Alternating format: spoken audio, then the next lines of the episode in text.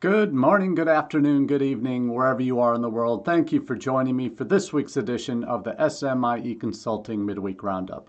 I'm your host, Marty Bennett, and today, Wednesday, August twenty-fifth, twenty twenty-one, we're going to be taking a look at three questions we've been hearing from international educators this past week. We'll get to those questions in just a minute, but before we begin, as always, we want to give a special shout out to those joining us live here on Facebook. Uh, those that watch on repeat on our YouTube channel or our Facebook page for S M I E Consulting, thank you for being a part of that community. And also those who take the time to download us each week as part of their podcast listening habits. It's good to be part of your lives each week in our profession of international education, and we look forward to sharing uh, some of our tips and uh, thoughts along the way related to our three questions of the week. Those questions are, what's the state of U S visa processing abroad? A couple of articles that uh, reflect uh, some worrying trends. We'll look at, are international students protected enough in today's uh, international admissions, international education uh, race that we're all in for students abroad? And finally, what's the best setup for an international office on campus? So we'll talk about those three issues and more on our midweek roundup today for Wednesday, August twenty-fifth. For those of you who have not uh, been a part of the Roundup family before, we take each of the three topics we cover uh, in depth here on the Roundup. We take that from a, a series of news stories that we see uh, co coalescing around a certain topic each week. Uh, usually uh, those topics are covered in depth in our weekly newsletter called All the S M I E News Fit to Share. I always share the, the link to the most recent edition in the comment section here on the Facebook page, but you can go to smieconsulting.org slash subscribe uh, to subscribe to the newsletter, as well as see all of our past editions of that uh, weekly news source. Now, it's a wrap-up of uh, all those top stories we see in both social media and international education, and often where those overlap. So let's get first into the topic today of what the state of U S visa processing abroad is. So for those of you who are not aware, uh, U S consulates abroad are funded in terms of their uh, staffing for uh, consular officers to uh, do visa processing and the interviews and all of that.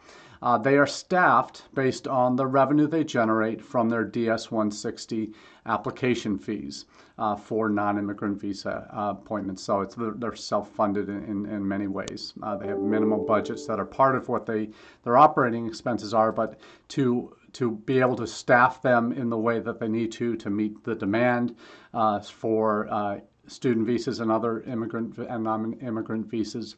It's dependent on the volume of, um, of visa appointments that they have uh, for, and visa fees paid by the D S one sixty uh, fees.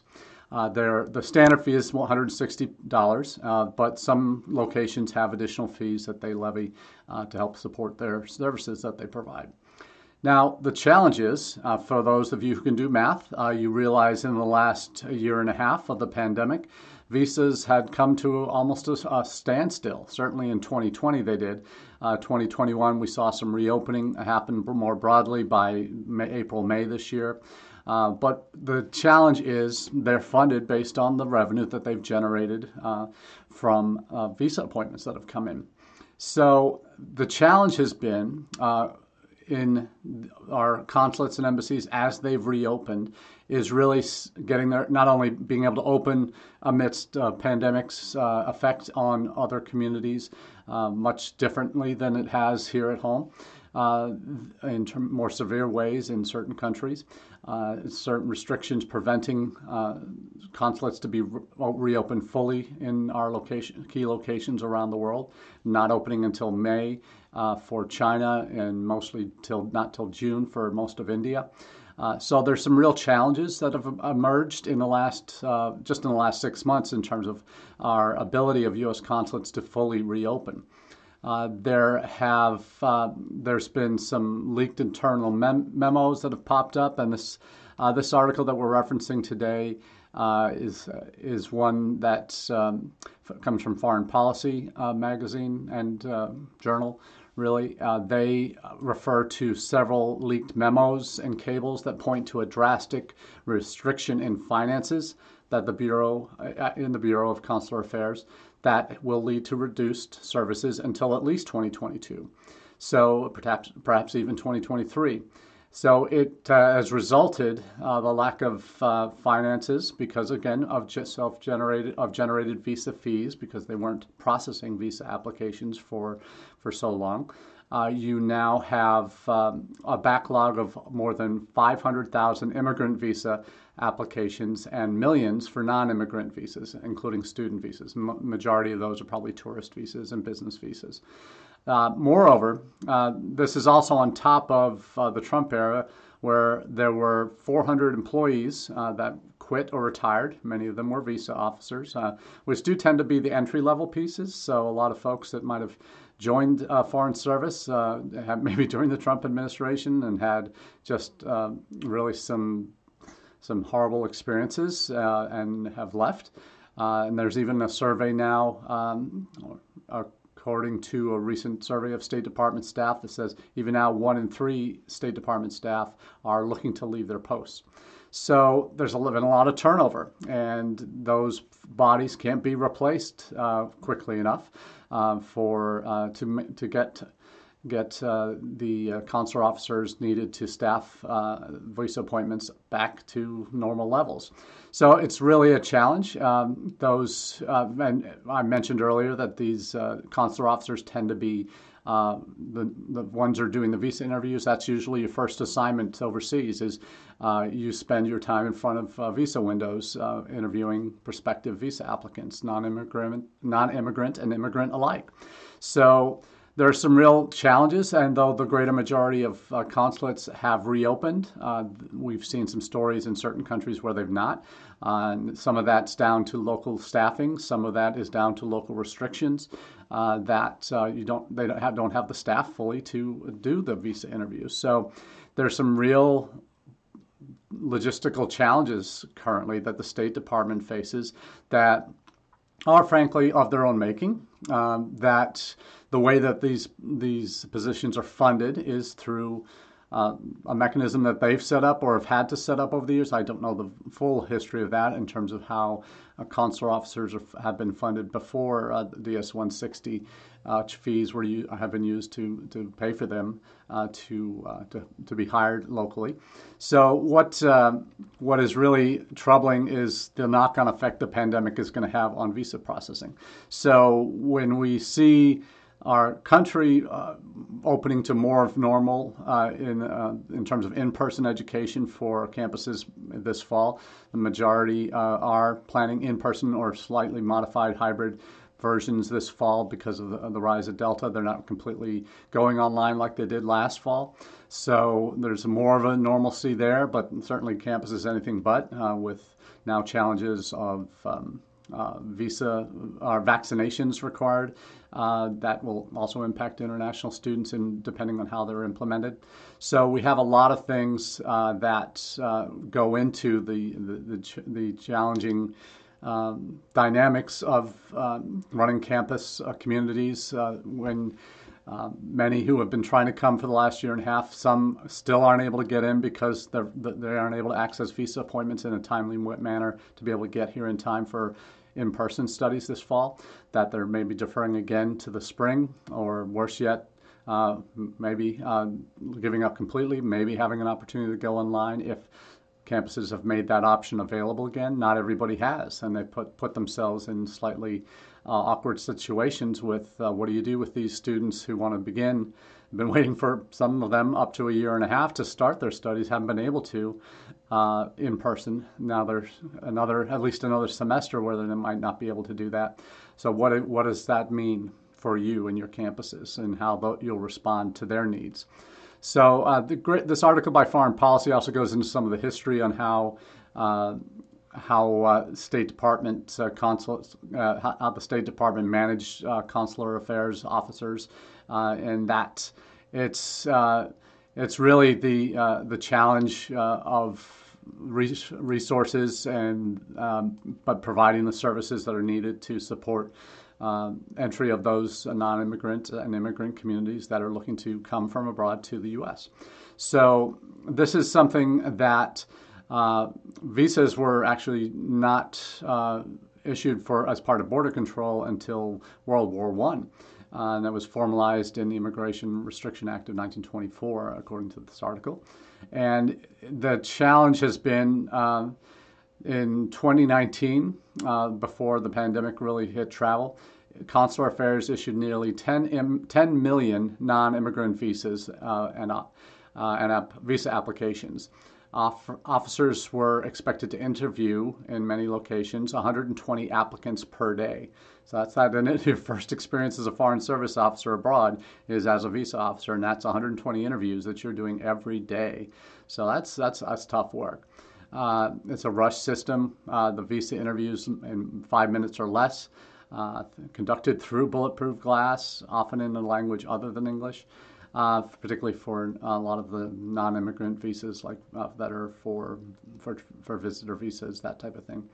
So uh, during that five-minute interval, uh, the officers must also complete security and criminal checks. Uh, system is uh, well beyond what was envisioned back in nineteen twenty-four and in nineteen twenty and nineteen fifty-two when the Bureau of Consular Affairs was created. So uh, it's a really good history piece as well, I think, uh, for for all in, international uh, education officials, particularly those on the international admissions, on I S S S sides. Certainly you'll find out uh, probably a lot of things in there that you didn't know about um, about visa processing overseas. So a uh, useful article, and uh, though we've seen some pop-ups, some uh, some news stories about how many visas have been issued in China since May, uh, and uh, there's another one we'll be sharing next week about uh, the visas issued, uh, uh, U S visas uh, in uh, from issued to Indians has hit, hit a record number this this year already, uh, ahead of pre-pandemic levels. We'll be sharing that story in the newsletter next week. So, uh, though there are some bright spots, uh, clearly as a system, there's some real challenges here.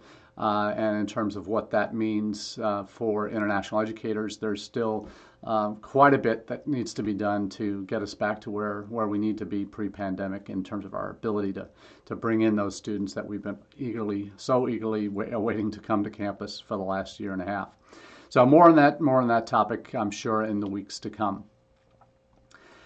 Next, we turn to a question that is always been there in the back of our minds as international educators, uh, that when we hear the horror stories of how some students' journeys to the U S began, uh, what they might have had to go through either in their personal lives or uh, in their uh, just the process of applying to uh, to the United States through uh, educational agents or other other services.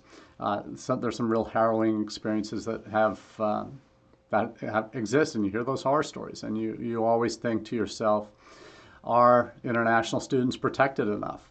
And that's something that we, it's the it's a, it's our second question this week, but it's a it's a topic that it's always there, I think, for for international educators, particularly those on the front end of the recruitment process.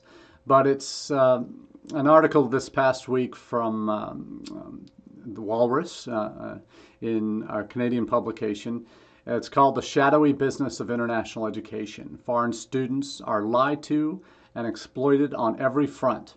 They're also propping up higher education as we know it. So that's kind of the tagline for the article. So uh, the story begins, uh, and I really encourage all of us to take a look, and it's a, probably a good five-minute read, but uh, it's an article that focuses on the story of uh, one student, um, Kushandeep uh, Singh uh, from Punjab in northern India, that uh, basically his family are farmers, and uh, you know, he lives in a ramshackle house below grade uh, that, uh, that gets flooded often when it, when, during the rainy season. Uh, they are um, a twelve acre, their family owns a twelve acre plot uh, of land with wheat, rice, a few cows, and buffalo. On uh, and this from the article, it talks about his life growing up. Uh, that the fam and the, the line of this the, of this paragraph here, the family's biggest investment by far was Kushandeep. Uh, most of the kids in his school in his in his village learned while sitting on the floor of the local government school. But Kushandeep's father insisted on sending him to the nearest city, Pachala, uh, to a attend a private school with basketball courts, cricket pitch, and instruction in English. And the quote from Kushandeep was, "My father never compromised on my education. Tuition alone cost um, almost a third of the family's income." And that's for his, his schooling before university. Uh, so this is, uh, this is a, a story of the family do, doing everything they can to educate Kushandeep and prepare him Uh, for study abroad. Uh, so this is uh, a story as he when he was ending his secondary school in Canada, uh, in India, uh, a new and the, the article says a new product began to appear: post-secondary education in Canada. Uh, so this is uh, he was born in nineteen ninety-nine, so that uh, shares you a little bit on what we're what the timing we're talking about here. Uh, so this was. Uh, uh, Uh, basically, Canada's kind of not first. Uh, Canada first started uh, started exploring India as a market well over a decade ago, but it's become the market for uh, for Canada. Their number one market is India. Uh, Canadian and the, the article here, uh, student a student in India who was preparing to study overseas when he spoke with uh, the author. Canadian education is being sold like hotcakes. You don't even have to sell it. People will just come and buy it. So Canada is, has really established itself in India, as uh, and particularly in Punjab, where a number of the uh, a solid number of students that uh, come to Canada are are coming from is uh, is from Punjab. So this is uh, the interesting uh, that uh, interesting dilemma of how uh, that these families see uh, their. Uh, educate their their education for their sons and daughters, uh, post-secondary education in particular, uh, to be uh, focused abroad, and that families are committing all their resources uh, as much as they can to to make it happen. Uh, so what uh, what happens? The nature of this story is uh, why Canada has become so attractive, because the, they make it a very straightforward process for study to work to residency. Uh, that you can uh, you can you can have your immigrant dream there, uh, much like the U S has al has always had their uh, the American dream has been something that's attracted immigrants from around the world for for decades, for centuries, and that's uh, something that still is. Uh, and Canada has its own version of that now in terms of uh, and making it very clear uh, the pathway for. Those are looking to come abroad, that if they come to study, even in a vocational program for two, three years, they can have a, a study to work to residency pathway very clearly laid out for them, at least from the front end. So this is, uh, this is some, the story goes into, into depth into Kushandeep's experience, and uh, they uh, generally go to, um, Uh, they go to community colleges, the vocational colleges I was mentioning, because uh, that's that quickest path uh, to residency. Some will do their bachelor's degree in the U S and come uh, to do one of those vocational programs or a one-year master's program. Uh, that uh, the it's a it's a fairly detailed article and goes into. Uh, In, in Canada's perspective, well, the international students are the uh, considered, as the article points out, the product of a system that has blurred the lines between immigration and education in an unofficial ad hoc arrangement meant to appeal to potential immigrants while avoiding any responsibility for their settlement. So this is, uh, and it talks about the dependence of uh, in post-secondary institutions on uh, these international students for their fee, fee structures. And it talks about the, um, the shadowy world of education agents who deliver them. So this is uh, something that uh, Kushandeep's story, uh, he went to an educational agent uh, there, and he said, "These salespeople are not difficult to track down in India. You could find an agent shop on every corner, every street, and every road," says Kushandeep. Uh, "one agent I spoke with put their numbers in the tens of thousands in India alone," uh, though there's no way to Uh, know the exact figure. Uh, there, uh, it's as it is largely an unregulated business in in India. So, agents uh, that uh, that are uh, that aren't for, schools aren't often forthcoming about their commissions, according to the article. but multiple agents told me their industry standard is fifteen to twenty percent of a student's first year tuition, a rate that can net them anywhere from fifteen hundred to five thousand dollars per head. Uh, so that's the commissions the institutions are willing to pay, since it would be recouped in international, by an international tuition close to five times higher than domestic fees in Canada. So uh, the article says, today, attracting overseas students is a financial imperative. And again, this is a Canadian perspective on this, on this, uh, on this story about the, the shadowy world of international education. But Uh, interestingly, uh, international, one of the major, uh, show you how significant international students are to higher education uh, in Canada. Today, international students are responsible for almost forty percent of all tuition fees across Canada. So that's a significant chunk of the pie for, uh, for operating expenses for these universities, and Uh, these institutions are having to do everything they can to make sure that their uh, their survival as an institution is continually uh, guaranteed. So international students are propping them up, and uh, there's certainly a lot of truth to that in, in a lot of these, particularly the vocational education sector, sector in Canada. So we're looking at uh, this story, and he talks about Uh, what the agents do, uh, that agents are uh, the, kind of the worst stories we've heard about. Uh, agents double charging, taking money from students as consultants and then taking commission from the institutions, falsifying grades, fal faking English proficiency tests, anything to get the kids into a Canadian school, apparently. Uh, so you, they want, uh, and they talk about the numbers of, of, of international students that are coming to Canada, and that uh, the promise of uh, the study to work to residency is one that is uh, significantly appealing to the Indian market.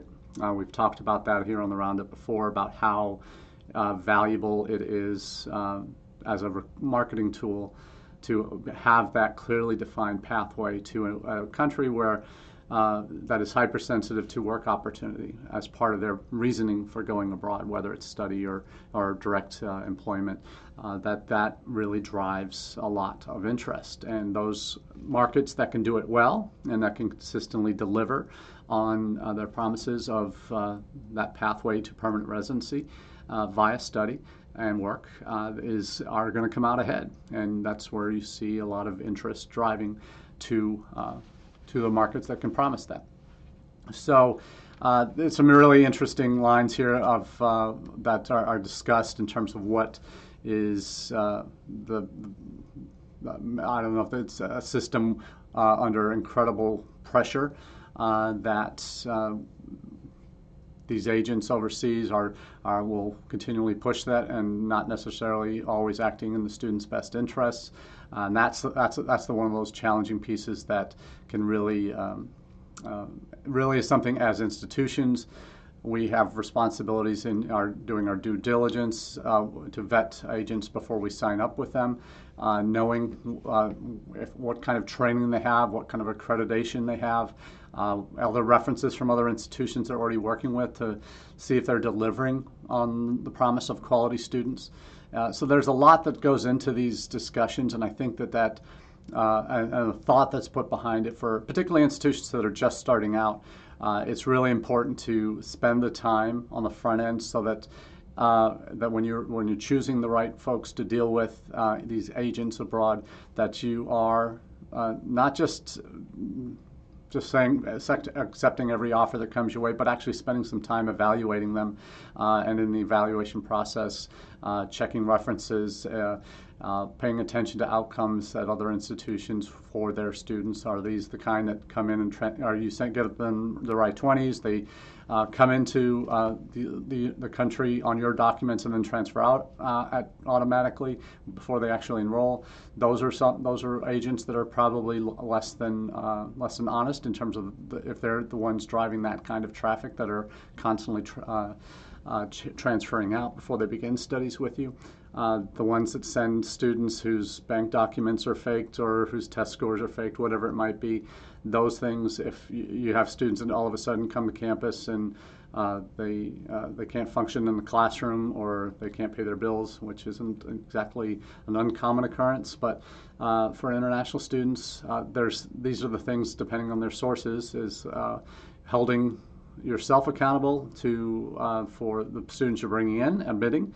Uh, but also, uh, it, you need to hold, hold your agents accountable if they have a, continually bringing in a stream of students that are are, are failing or are not not uh, coming in with adequate funding. So there's it's a do double-edged sword. Certainly, uh, there, it has its benefits, but it, it does. Uh, does the use of agents in the way that's described with this article, there are those, those horror stories that you got to be prepared for and have an action plan in place to, to deal with. If you, if you aren't doing the vetting on the front end, uh, certainly on the back end, uh, if you're inheriting a system of agents, certainly updating training and those types of things, expectations, making very clear on what those are. Uh, when you're paying out the commissions that you're paying out for these students, you certainly need to Uh, protect your investment, uh, so to speak. And that's something, because it's your institution's uh, reputation, it's your reputation as an international educator, it's the, the students that you're bringing in and the experiences they have. If they're not positive ones, they end up failing or going home early because they can't cut it. Uh, what does that mean for you, uh, and how what their student experience will be and how that will be re re related to their friends and family back home? So a lot of murky waters here, uh, that uh, no, certainly not a lot of new stories coming out of it, but certainly um, uh, not refreshing, but certainly uh, certainly makes it clear that it's not just a U S issue. Uh, these, uh, the issue of a, uh, the unscrupulous agents is one that impacts students uh, worldwide.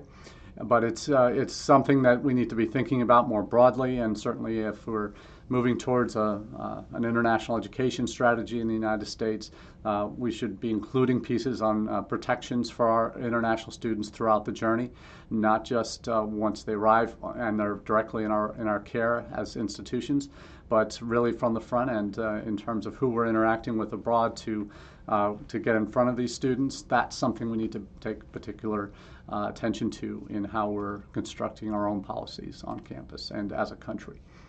So I do want to uh, shift gears to our final question, and this comes actually from a, a NAFSA RAMA, uh, Recruitment Admissions Marketing uh, uh, Network uh, group uh, that we uh, that NAFSA has. Uh, so this this story is a is actually a, an initial question that was posed uh, by one of uh, one of my colleagues, uh, Jim Crawley from Hope College.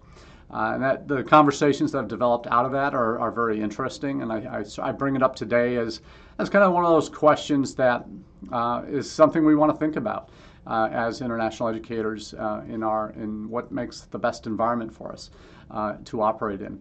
So uh, my question is, what's the best setup for an international office on campus?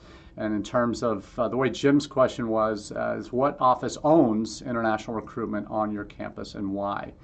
Because uh, he's uh, uh, he's in a situation at Hope where uh, is it uh, is, is is going is it in uh, the admissions office? Particularly, he's talking about international recruitment, uh, and obviously where his, his particular piece of the puzzle for international. He's, his title is Director of Global Recruitment. Uh, he is, I think, at, at this point has a direct line to the either the provost uh, or the president, but that is changing. That uh, his office might be shifting under uh, under admissions, regular admissions, uh, as a unit there. Uh, there's a separate Center for Global Engagement that uh, manages the international students and study abroad uh, and partnerships and such. And that's, that's the, what he, see, he sees as the potential other option for him. So some of the questions, uh, the responses to this question have uh, related to uh, the size of the campus, that much large, uh, I think the, uh, many of the res responses have said at smaller institutions uh, that uh, they don't, like this one in particular, uh, Walsh, uh, Walsh University, a smaller institution, under two thousand undergraduates, one hundred thirty-five of those are international. Uh, he works in an admissions office, and he has responsibilities for international recruitment within that. So they handle, or he handles it within rec in the admissions office. Uh, that's for all admissions, not just international. Uh, handle recruitment, partnerships, marketing, application processing, I twenties as D S Os, travel, budgeting, and much more. Um, some of his international, uh, some of his colleagues also have, that do international also have a domestic territory, are in charge of uh, global nomads, the dual citizens that uh, are U S permanent residents abroad. So uh, there at that, that college with one hundred thirty-five internationals, their I S S S office is a one-person office. Uh, and Study Abroad has two individuals with a variety of other non-international responsibilities. So marketing office does not do international marketing unless it comes from his the internet, uh, the person's office who does in from within admissions, and they are outsourcing some of their international marketing. Uh, the question, the, the the the person who's responding from Walsh has said his preference would be to operate within an interna international office where it would be all under one roof uh, for uh, international admissions recruitment, uh, for current students, current international students, study abroad, and all of that. Uh, the so the the pitfalls, uh, he calls it, of working in international for a smaller institution is that you're mostly alone uh, and have to rely on heavily on the network outside your institution. Uh, for ideas, advice, and support. So uh, he, he ends on the point, uh, his, his, his uh, conclusion is, I don't think many smaller institutions in the U S are investing heavily enough in international recruitment to have any meaningful impact on overall enrollment, unlike our, our Western colleagues, where institutional enrollments make up a far larger percentage of overall enro enrollments. Uh, so I think it's really interesting here that uh, that uh, we, he's trying to, he wants to continue this dialogue as well. So I think it's a good conversation starter. Uh, another, another institution, uh, Florida Atlantic. The Center of Global Engagement is involved in international recruitment but doesn't process applications. So it's a little bit larger institution there, public institution. Uh, I don't think, no, it's not a public institution. Uh, handle in-house foreign credential evaluation for post-secondary coursework. Leads generated through the International Recruitment Office are prof processed through the Office of Admissions, uh, so that's separate. Uh, we, because they don't have a separate International Admissions Office, it's all one office with few individuals who handle individual international student admission reviews. Okay, so uh, so the admissions, uh, once they're admitted and Uh, visa document issuance is done through the International Office, Center for Global Engagement. Not ideal, but it's what worked for us. Uh, so that's uh, another perspective on that. Uh, Kara Johnson at Governor State University in Illinois, uh, that has uh, one office that handles all things international, including recruitment, admissions, immigration advising, study abroad, partnerships, programming. International population is about one hundred thirty, but growing. Five staff, uh, director, assistant director, international student advisor, two foreign credential evaluators, plus a G A and several student workers. Um, so that's interesting. She started at Governor State and reported to the provost, weren't part of any division. A few years ago, moved under the associate V P for enrollment management, and talking with her boss, uh, uh, that staff uh, within enrollment management uh, had to step in and assist uh, because of uh, fall application numbers. All hands on deck, that type of thing. Uh, size of institution, she uh, admits, uh, also matters here. Uh, some other responses, uh, Northern Illinois, uh, they uh, is international admissions is a standalone unit, uh, but at the same time is part of a couple divisions, so both in international affairs and the graduate school, uh, because they oversee graduate admissions. So uh, that's interesting to, to see that. Uh, but it's certainly one, a question that I think is one we'll, we'll be hearing more of as more institutions see the value in recruiting internationally and look, are looking for answers as to how to set up their offices on campus. So uh, that's, a, that's a very important question, and that can morph over time depending on, on your operations, and probably should, uh, depending on how you start. So that's all we have for you today on the Roundup. Uh, it's a pleasure being a part of your uh, discussions each week on international education, and look forward to uh, moving forward into September and the start of the new school year, and we'll be discussing a lot of the enrollment numbers that will be popping up in the weeks and months to come. So until next time, have a wonderful day. Cheers.